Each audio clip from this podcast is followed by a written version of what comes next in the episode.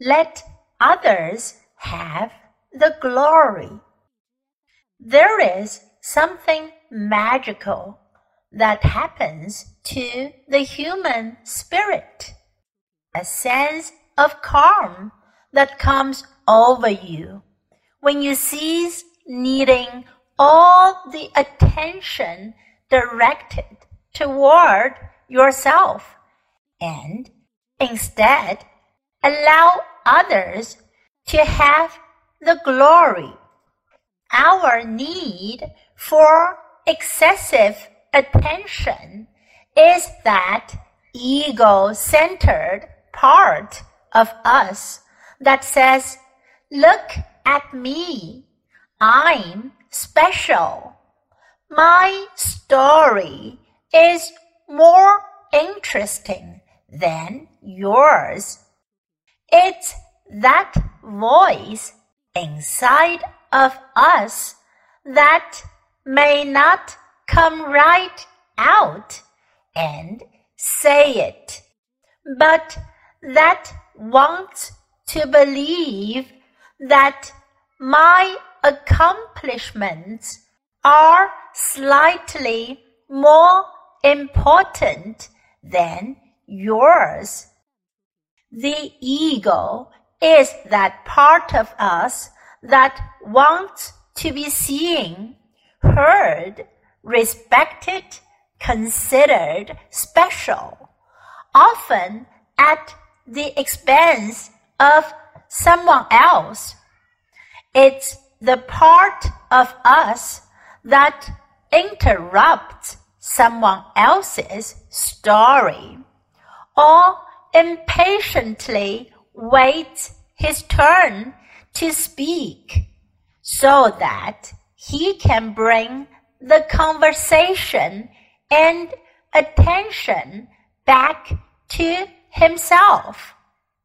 To varying degrees, most of us engage in this habit, much to our own detriment. When you immediately dive in and bring the conversation back toward you, you can subtly minimize the joy that person has in sharing, and in doing so, create distance between yourself and others. Everyone loses. The next time someone tells you a story or shares an accomplishment with you, notice your tendency to say something about yourself in response.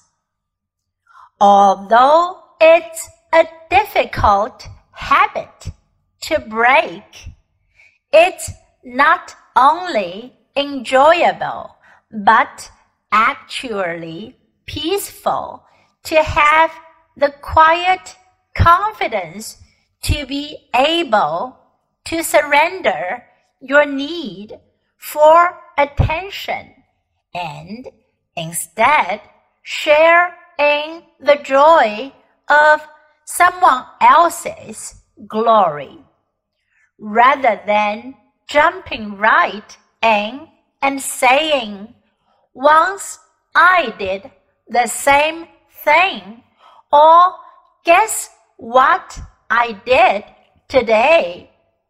Bite your tongue and notice what happens.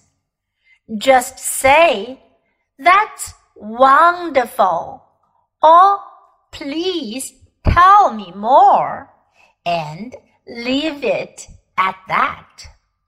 The person you are speaking to will have so much more fun, and because you are so much more present, because you are listening so carefully, he or she won't feel in competition with you.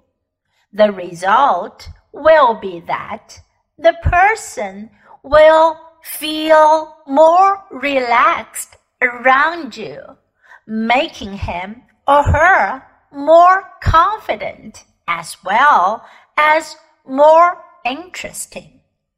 You too will feel more relaxed because you won't be on the edge of your seat waiting your turn. Obviously, there are many times when it's absolutely appropriate to exchange experience back and forth and to share in the glory and attention rather than giving it all away. I'm referring here to the compulsive need to grab it from others. Ironically, when you surrender your need to hug the glory, the attention you used to need from other people is replaced by a quiet inner confidence that is derived from letting others have it. Let others have the glory. There is something magical that happens to the human spirit, a sense of calm that comes over you when you cease needing all the attention directed toward yourself and instead allow others to have the glory.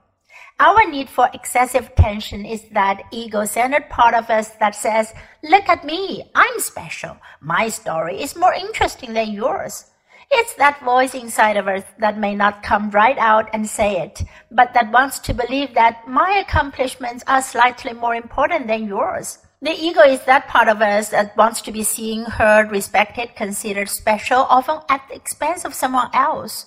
It's the part of us that interrupts someone else's story or impatiently waits his turn to speak so that he can bring the conversation and attention back to himself. To varying degrees, most of us engage in this habit, much to our own detriment. When you immediately dive in and bring the conversation back toward you, you can subtly minimize the joy that person has in sharing, and in doing so create distance between yourself and others. Everyone loses.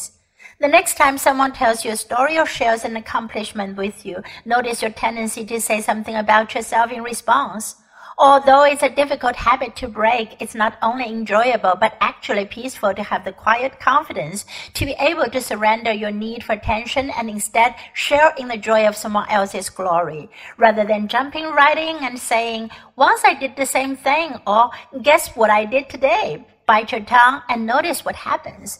Just say, "That's wonderful," or "Please tell me more," and leave it at that. The person you're speaking to will have so much more fun, and because you're so much more present, because you're listening so carefully, he or she won't feel in competition with you. The result will be that the person will feel more relaxed around you, making him or her more confident as well as more interesting. You too will feel more relaxed because you won't be on the edge of your seat waiting your turn. Obviously, there are many times when it's absolutely appropriate to exchange experience back and forth and to sharing the glory and attention rather than giving it all away. I'm referring here to the compulsive need to grab it from others. Ironically, when you surrender your need to hug the glory, the attention you used to need from other people is replaced by a quiet inner confidence that is derived from letting others have it.